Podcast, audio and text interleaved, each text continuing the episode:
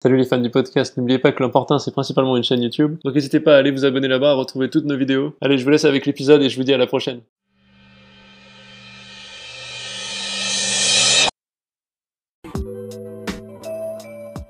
Ces dernières semaines, on entend beaucoup parler du lien entre la gauche radicale et l'islam radical. Il y a des courants islamo-gauchistes très puissants dans les secteurs euh, de l'enseignement supérieur.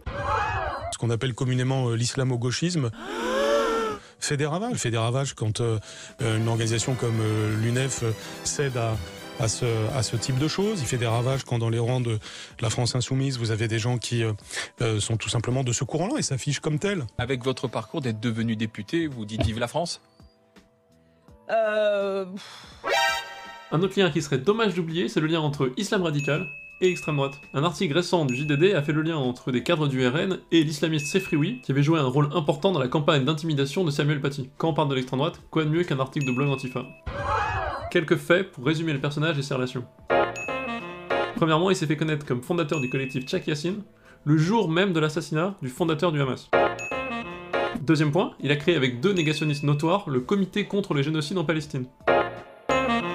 Troisième point, dans une tactique générale d'approche des jeunes de banlieue, dès 2005, il s'est rapproché de Dieudonné. Il avait notamment soutenu l'initiative politique de Dieudonné, qui avait lancé une campagne antisioniste. En bonus, il était proche du Parti musulman de France, un parti dont le but affiché était de libérer les musulmans de France de l'influence du Parti socialiste trop sionisé. Pour le coup, je lui reconnais qu'il y a une certaine cohérence lexicale dans son parcours. Shalom, Jews La raison pour laquelle j'évoque le Parti des musulmans de France, c'est que son fondateur avait déjà lui-même des liens avec des groupes néo-nazis. En effet, le fondateur du PMF s'était fait connaître en 2003 pour être allé en Irak accompagné d'un groupe néo-nazi belge appelé Nation, pour jouer les boucliers humains. Enfin, et c'est le lien que soulignait le JDD, Sefrioui était donc ami et proche avec Frédéric Chatillon, un ancien prestataire du RN, et Axel Lousteau, actuellement élu RN dans les Hauts-de-Seine. Sorry sur le gâteau en allant fouiller sur un documentaire à propos de la galaxie, la sphère de données, l'article de la Horde est allé dégoter une petite perle sur Sefrioui et la liberté d'expression.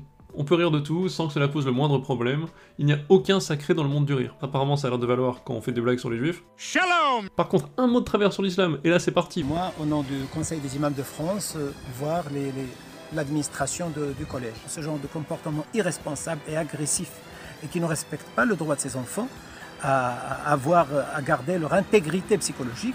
Et que je te fasse aussi une vidéo pour accuser ce voyou de Samuel Paty de pas être digne d'être professeur. On exige la suspension immédiate de ce voyou.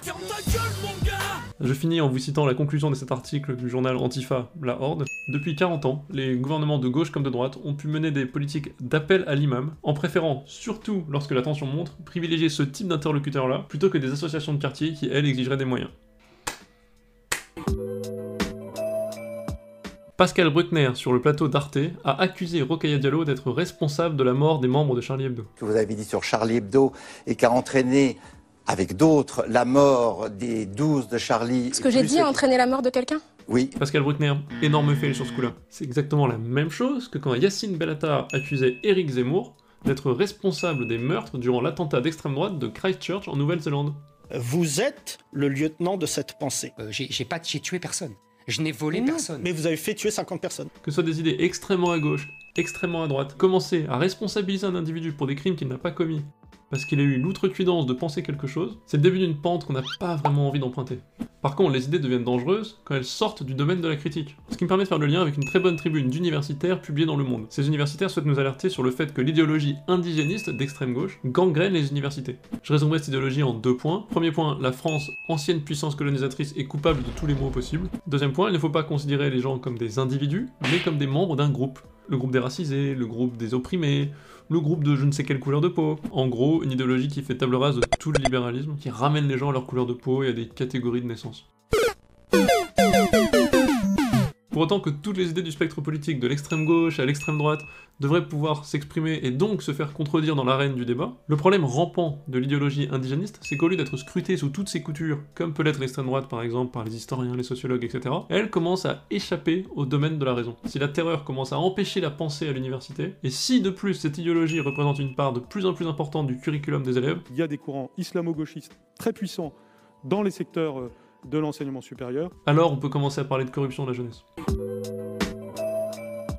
En Pologne, le Parti conservateur a encore plus limité le droit à l'avortement. Des milliers et des milliers de Polonaises, de Polonais sont dans les rues pour des manifestations à échelle nationale, pour une grève générale. Qu'est-ce qui change dans la loi? En Pologne, jusqu'à la dernière révision, les seuls IVG qui étaient autorisés, c'était en cas de danger de mort pour la mère, de grossesse due à un viol ou un inceste, et de malformation grave du fœtus. Ce que cette loi change là précisément, c'est ce dernier point. Le gouvernement du parti ultra-catholique Droit et Justice considère maintenant que l'IVG en cas de malformation grave du fœtus est incompatible avec la constitution du pays. Les partisans de cette réforme dénoncent des avortements de fœtus diagnostiqués avec une trisomie 21 et un certain eugénisme. L'argument majeur des opposants, c'est que cette interdiction va mettre la vie des femmes en danger en les forçant à mener à terme des grossesses non viables. Au-delà de toute discussion morale ou philosophique, comme d'habitude pour les questions d'avortement, je pense que c'est l'aspect pragmatique qui va être décisif. En effet, la Pologne compte 2000 avortements légaux par an, et la majorité d'entre eux sont effectués à cause de fœtus malformés. On évalue à peu près 200 000 le nombre d'avortements effectués soit à l'étranger, soit illégalement. Donc le Parti conservateur, votre loi ne sert à rien, parce qu'en plus de ne pas diminuer les 200 000 avortements illégaux ou à l'étranger dans votre pays, vous allez juste réduire un très petit nombre de procédures, ce qui va mettre en danger la vie des femmes de votre pays.